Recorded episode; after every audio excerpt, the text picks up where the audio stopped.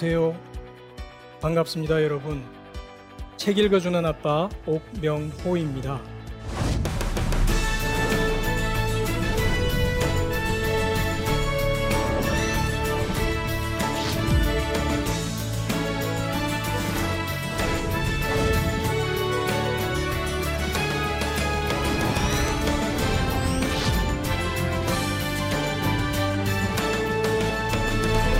저는 현재 22살 딸, 19살 아들, 이렇게 두 아이를 키우고 있는 평범한 대한민국의 직장인 아빠입니다.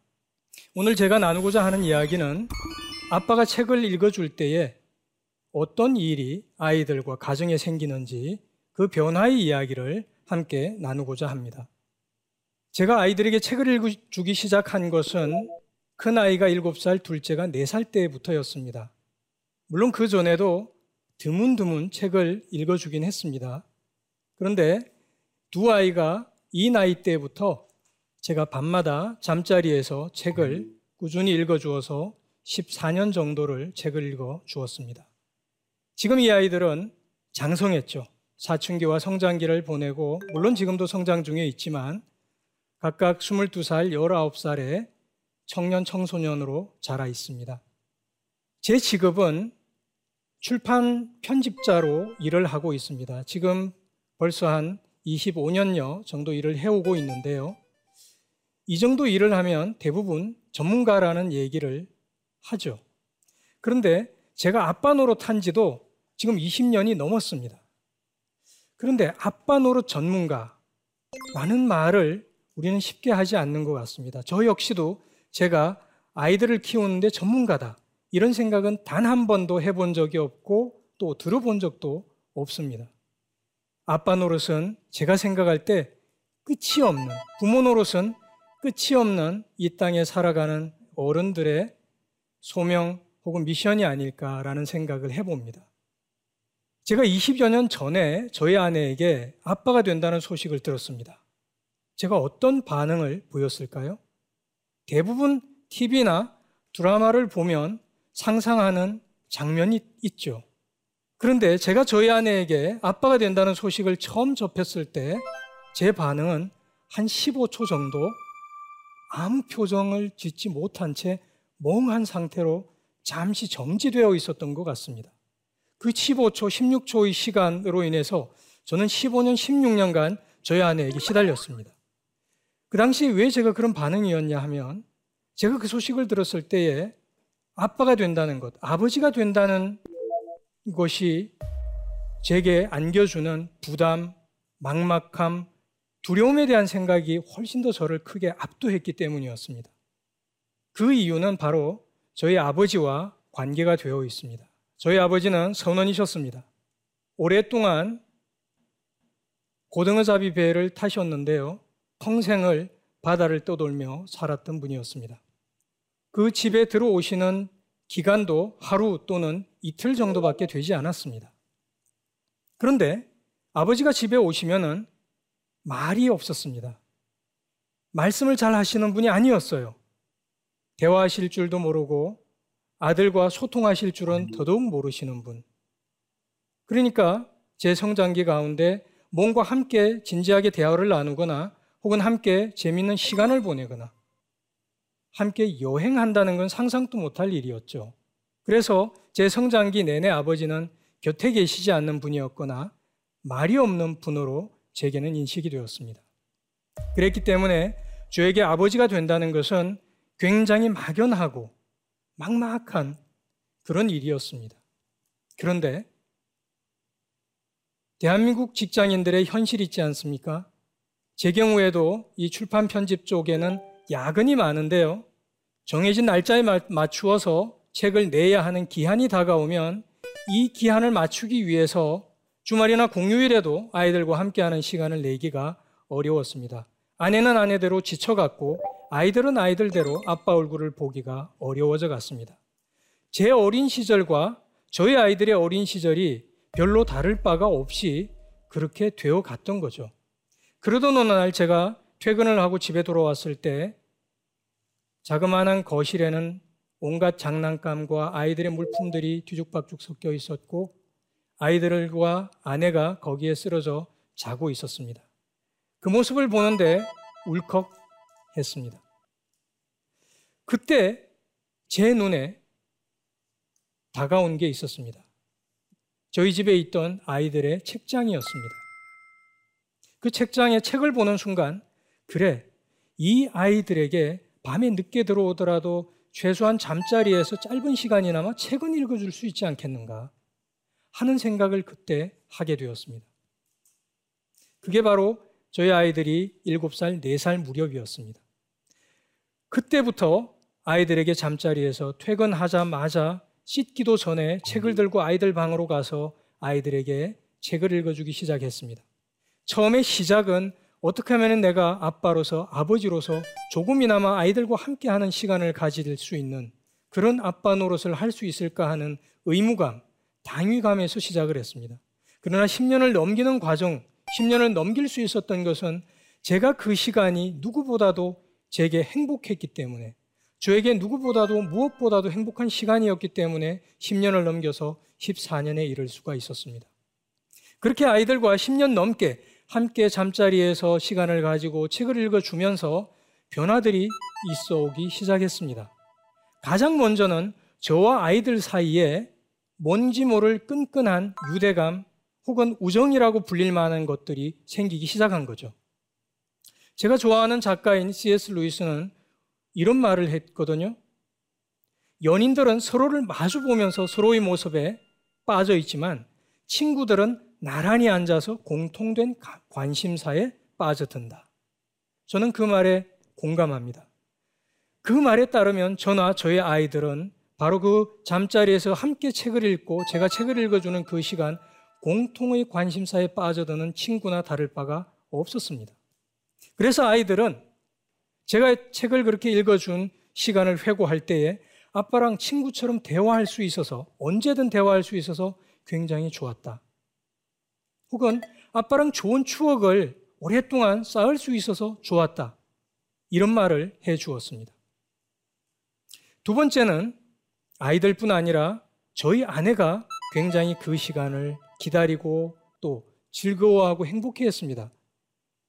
허니문 기간이었던 신혼 기간에도 저희 아내가 그런 얘기를 한 적이 없었는데 제가 밤마다 아이들과 잠자리에서 책을 읽어주는 그 시간을 두고 그 시간만큼은 꿀맛 같은 시간이었다고 그렇게 회고할 정도였습니다. 모든 육아와 또 가사의 부담으로부터 퇴근을 하고 비로소 자유롭게 되어서 자기 혼자만의 시간을 가질 수가 있었습니다. 아이들과 아내뿐이었을까요? 아이들에게 책 읽어주는 시간은 제게도 힐링이 되고 제가 날아오를 것 같은 그런 만족감과 행복감을 주는 시간이었습니다. 우리 직장인들이 보통 경험을 하지 않습니까?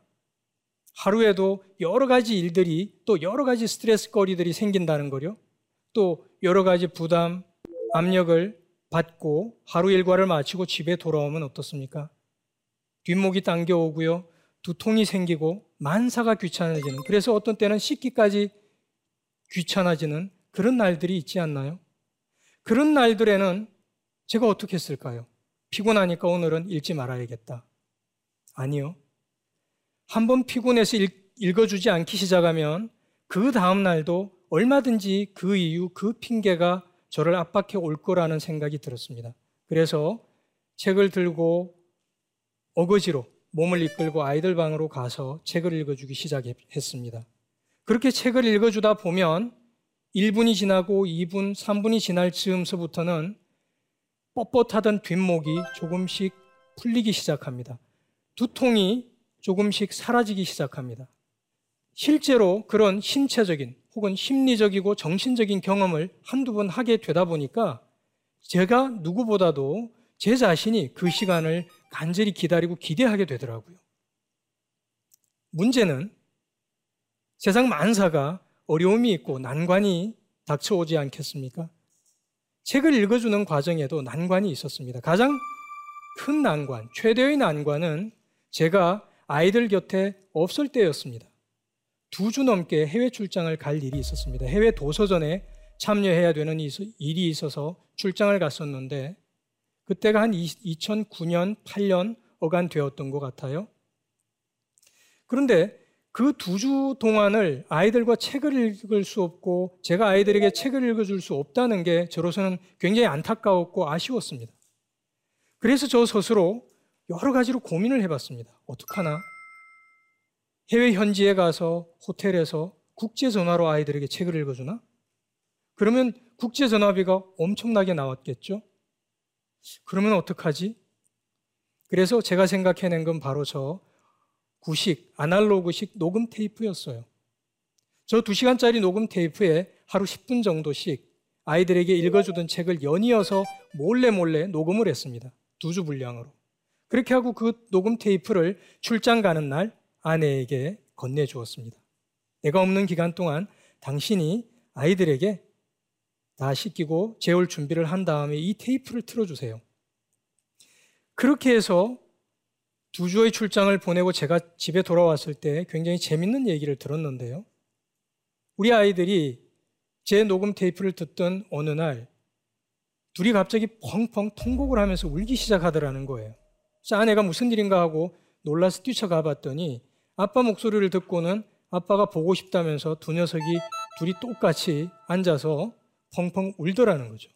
그렇게 아이들이 펑펑 통곡했다는 얘기를 들으면서 저나 저희 아내는 서로 같이 또 신나게 웃음을 터뜨렸습니다. 실제로 제가 아이들에게 그렇게 책을 읽어준 것이 정말 놀라운 가치가 있고 의미를 지닌다는 것은 제가 책을 쓰면서 알았습니다. 세계적인 아동 발달학의 대가인 메리언 울프라는 교수가 있습니다. 책을 읽어주면 문자 언어를 듣는 것, 거기에다가 사랑을 받는 느낌이 더해져서 아이들이 오랜 시간 동안 학습을 잘 준비할 수 있는 훌륭한 토대가 된다. 이런 훌륭한 학습의 토대는 어떠한 교육 전문가와 자녀 양육 혹은 자녀 교육 전문가도 만들어 줄 수가 없는 것이다. 라는 얘기를 하더라고요. 전문가가 아니더라 하더라도 저희 아이들이 하는 말을 통하여 책을 읽어주기가 얼마나 소중하고 아이들에게 영향력이 있는지를 알 수가 있는데요. 저희 아이들은 이런 말을 했습니다. 내게는 이런 책 읽어주는 아빠가 있다 하는 자랑스러운 마음이 늘 있다. 이런 얘기를 둘째 아이가 했습니다. 큰아이는 또 이런 얘기를 했습니다. 저희 집 큰아이는 정말 사춘기를 심하게 앓은 아이인데 이 아이가 이런 얘기를 했습니다. 아빠가 책을 읽어주게 되면 아빠와 어떠한 상황에서라도 관계나 대화가 서먹서먹할 일이 없다. 이 아이는 그렇게 방황을 하던 사춘기 기간에도 책을 읽자고 할 때는 온순한 양처럼 침대에 가만히 누워서 제가 읽어주는 그 책의 낭독 소리를 들으면서 잠이 들었습니다. 그렇게 책을 10년 넘게 읽어주는 동안 부수적인 효과가 생겨났습니다. 우선 둘째 아이가 자기가 속한 청소년 팀과 함께 여행 공모전에 기획안을 쓰고 또 앞에 나가서 프리젠테이션을 했습니다. 최종적으로 최우수상에 뽑혀서 여행 지원을 받게 되는 그런 일이 있었습니다. 결과적으로 아이의 글쓰기와 또 발표력에 도움이 되었던 것 같습니다. 큰 아이는 국내에서 있었던 어, 다큐 영화제, 세계 국제 영화제 다섯 편만 뽑는 본선에 이 아이의 다큐 영화가 뽑혀서 극장에서도 상영이 되고 관객들과의 대화의 시간도 경험하는 그런 시간을 가질 수가 있었습니다. 미국 버클리 대학의 교육대학원 학장을 지낸 데이빗 피어슨이라는 학자가 있습니다. 이분은 소리를 내어서 아이들에게 책을 읽어주는 것은 아이들이 언어에 대한 지식을 확장하고 또 무엇보다도 아이들이 그 언어에 대한 개발을 능력을 발달시키는 데 도움을 준다. 고 얘기를 합니다. 그러면 아이들에게 어떤 책을 읽어주면 좋을까요? 우선은 고전, 검증이 된 고전 스토리북이 중요합니다. 검증이 된 책이기 때문에 모든 세대가 흥미로워하고 또 모든 세계, 세대에게 유익한 책이기 때문이죠. 그러면서도 이야기 책이기 때문에 그 이야기를 듣는 즐거움이 있기 때문이죠.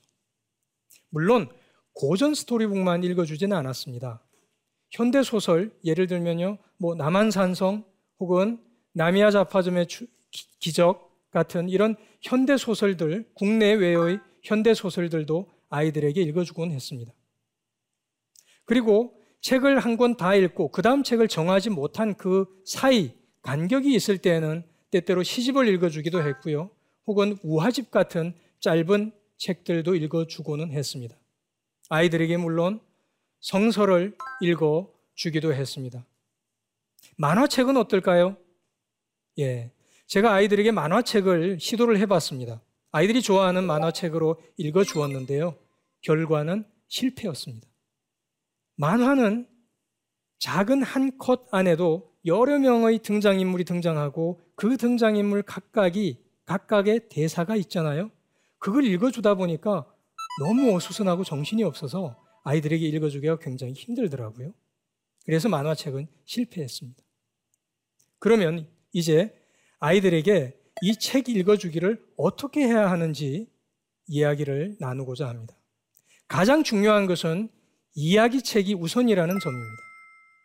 버니스 컬리넌이라는 미국 뉴욕 대학의 독서학 교수 이분이야말로 독서에 관한 전문가라고 할 수 있는데 이분이 이런 얘기를 했습니다. 아이들은 이야기 책을 통해서 자신의 삶을 이해한다. 이야기 책을 통해서 이야기 책에 등장하는 주인공과 등장 인물들의 삶을 통해서 거기에 자기 자신을 비추어서 자신을 이해해 간다는 거죠. 그래서 우선 아이들이 좋아하는 그런 이야기 책이 있습니다. 그림책도 좋고 글밥이 좀 많은 책도 좋은데요. 어떻든 아이들이 좋아하는 최애 도서가 있는데 그 책부터 책 읽어주기를 시작하면 좋겠습니다. 두 번째는 아이들에게 입체적으로 생동감 있게 읽어주는 게 중요합니다. 아이들이 어릴수록 조금 더 과장된 목소리, 그리고 과장된 몸짓으로 아이들에게 읽어줄 필요가 있겠습니다. 때로는 방바닥을 치거나 목소리를 약간씩 변조하거나 하면서 온 몸으로 아이들에게 책을 읽어주면 아이들은 정말 즐거워합니다. 세 번째는 때때로 아이들의 예상을 뛰어넘어서 읽어주는 게 필요합니다. 예를 들면요. 여행지에 아이들 몰래 책을 싸가는 거죠. 그렇게 해서 아이들이 아이들과 여행지에서 모든 일과를 다 마치고 잠자리에 드는 순간 아이들에게 아빠가 이제 책 읽어줄게 라고 얘기하면 아이들이 굉장히 기뻐하고 좋아합니다. 아빠 책을 가지고 오셨어요? 그러면서 아이들은 환호성을 지릅니다. 때로는 앞서 제가 말씀드린 것처럼 녹음을 해서 오디오북으로 아이들에게 책을 들려주는 방식으로 읽어줄 수도 있겠습니다. 네 번째는요, 그럼 몇 분 정도를 읽어주는 게 좋은가? 제가 책을 읽어주다 보니까 한 15분 정도로 수렴이 되더라고요. 때로는 피곤해서 3분, 5분 짧게 읽어줄 때도 있습니다. 혹은 여행지에서 길게 50분 넘게 이렇게 읽어줄 때도 있습니다. 그러나 통상적으로는 잠자리에서 한 15분 정도 그렇게 읽어주다 보면 아이들도 웬만큼 잠이 들거나 혹은 저도 웬만큼 읽어준 그런 느낌이 듭니다. 그 다음으로는요, 가끔씩 책거리 이벤트를 하시는 게 좋습니다. 글밥이 많은 책의 경우 한 권을 읽어주는데 2개월 혹은 3개월, 어떤 책의 경우는요, 4개월이 넘게 걸리는 책도 있었습니다. 그렇게 읽어준 책은 책을 다 읽어주고 나서 책거리 이벤트를 가졌습니다. 예를 들면요, 그 책을 가지고 영화로 만든 영화를 영화관에서 개봉할 때 같이 가서 보거나 아니면은 집에서 가족 극장으로 그 영화를 감상하는 시간을 가지는 방식이었죠. 그 시간을 또 아이들은 대단히 즐겼습니다. 그뿐 아니라 책을 다 읽어주고 나서는 아이들과 함께 서점을 가서 아이들이 읽고 싶은 책, 원하는 책을 고르게 하고 그 책은 뭐든지 간에 사주는 그런 이벤트를 가질 수도 있겠습니다. 세계적인 부모 자녀 관계, 부부 관계 연구의 권위자로 불리는 존 가트맨이라는 분이 있습니다. 이 존 가트맨 박사는 이런 말을 했습니다.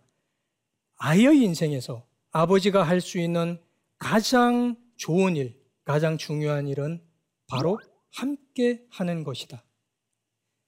바쁘고 피곤하고 여러 가지 우리를 힘겹게 하고 아이들과 함께하는 시간을 방해하는 요인들이 많이 있습니다. 걸림돌이 많이 있습니다.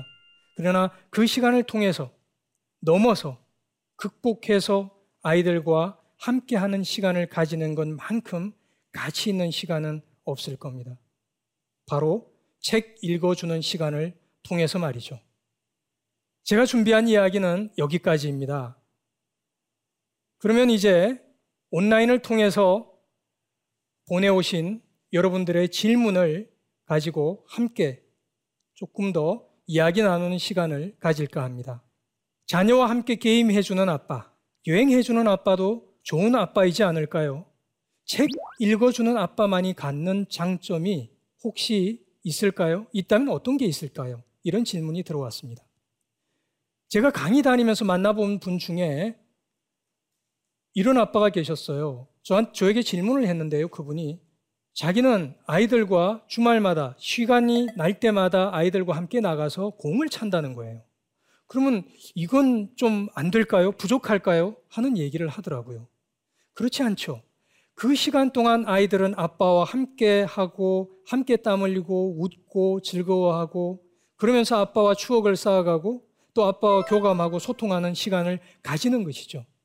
그 시간은 그 시간대로 그만큼 유익한 시간이 될 겁니다. 제가 아는 또 다른 아빠는 여유 있을 때마다, 여가 있을 때마다 캠핑을 해온 아빠가 있었습니다. 이 아이들은 20대 중후반이 되었는데도 아빠와 함께 캠핑을 즐겁게 다니더라고요.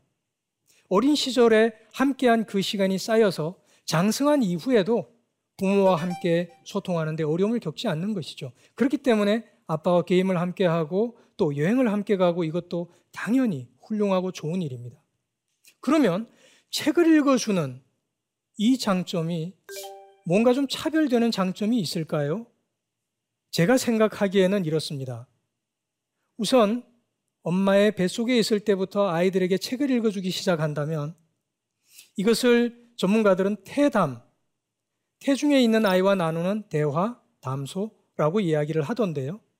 태중에 있는 아이에게 책을 읽어주는 것이 아이에게 어떤 영향을 끼치는지를 밝히는 프로그램이 있었습니다. 그 연구에 보면 이런 얘기가 나옵니다.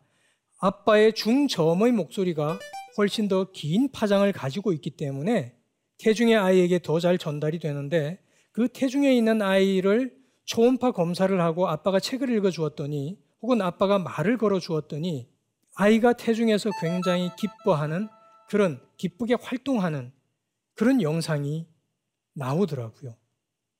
무엇보다도 아이들이 잠드는 머리맡에서 아빠의 목소리를 날마다 듣는다는 것은 아이들이 늘 이런 기억을 가질 거라고 저는 생각을 합니다. 아빠는 언제나 내 곁에 있어. 아빠는 언제나 우리 곁에 있어. 우리와 함께 하고 있어. 아빠는 언제나 내가 잠들 때에도 내가 무서워서 잠드는 시간 혹은 울면서 잠드는 시간에도 우리 아빠는 내 곁을 지켜주시는 분이야. 라는 존재로 아빠가 인식되지 않을까 생각을 합니다. 그리고 또 무엇보다 아이들이 점점 자라나면서부터 아이들이 책을 읽다가 드는 의문이 있거나 저에게 물어볼 때는 제가 그에 대해서는 제가 아는 범위에서는 답변을 해 주었습니다. 근데 그렇게 하다 보면 아이들의 생각과 또 제 생각 혹은 제 답변을 나누는 과정에서 자연스럽게 아이들과 대화가 이루어지고 아이들이 고등학생 나이로 성장을 하게 되었을 때는 아이들과 토론을 하게 되는 자연스러운 상황이 생기더라고요. 그게 아마도 아빠가 책을 읽어주는 상황에서만 좀 가질 수 있는, 누릴 수 있는 어떤 차별되는 어, 강점이 아닐까 그런 생각을 해봅니다. 네. 오늘 제가 여러분들에게 여러분과 다를 바 없는 평범한 대한민국의 직장인 아빠로서 아이들에게 책을 읽어준 이야기를 들려드렸습니다. 이 기회를 놓치지 마시고 모든 이 땅의 직장인 아빠들이 아이들에게 책을 읽고 다가가는 기회가 되시기를 바랍니다. 지금까지 제 이야기를 경청해 주셔서 감사드립니다. 고맙습니다. 아빠가 책을 읽어줄 때에 어떤 일이 아이들과 가정에 생기는지 그 변화의 이야기를 함께 나누고자 합니다. 가장 먼저는 저와 아이들 사이에 뭔지 모를 끈끈한 유대감 혹은 우정이라고 불릴 만한 것들이 생기기 시작한 거죠. 아이들 뿐 아니라 저희 아내가 즐거워하고 행복해 했습니다. 제게도 힐링이 되고 만족감과 행복감을 주는 시간이었습니다. 가장 중요한 것은 이야기책이 우선이라는 점입니다. 두 번째는 아이들에게 생동감 있게 읽어주는 게 중요합니다. 세 번째는 아이들의 예상을 뛰어넘어서 읽어주는 게 필요합니다. 그럼 몇 분 정도를 읽어주는 게 좋은가? 제가 책을 읽어주다 보니까 한 15분 정도로 수렴이 되더라고요. 모든 이 땅의 직장인 아빠들이 아이들에게 책을 읽고 다가가는 기회가 되시기를 바랍니다.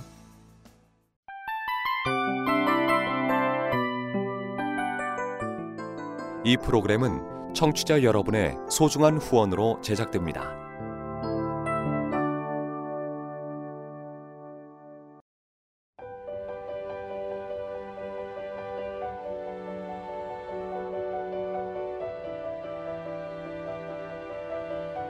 세상에는 수많은 교회들이 있지만 더 깊이 있는 말씀 강해를 찾기 위해 크기로만 교회를 선정하지 않습니다.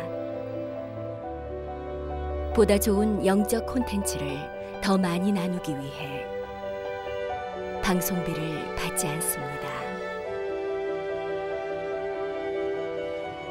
1년 365일 복음만 전하고 싶어서 우리는 광고를 하지 않습니다. 온누리의 복음을 땅끝까지 CGN TV와 함께 땅끝 선교사가 되주세요.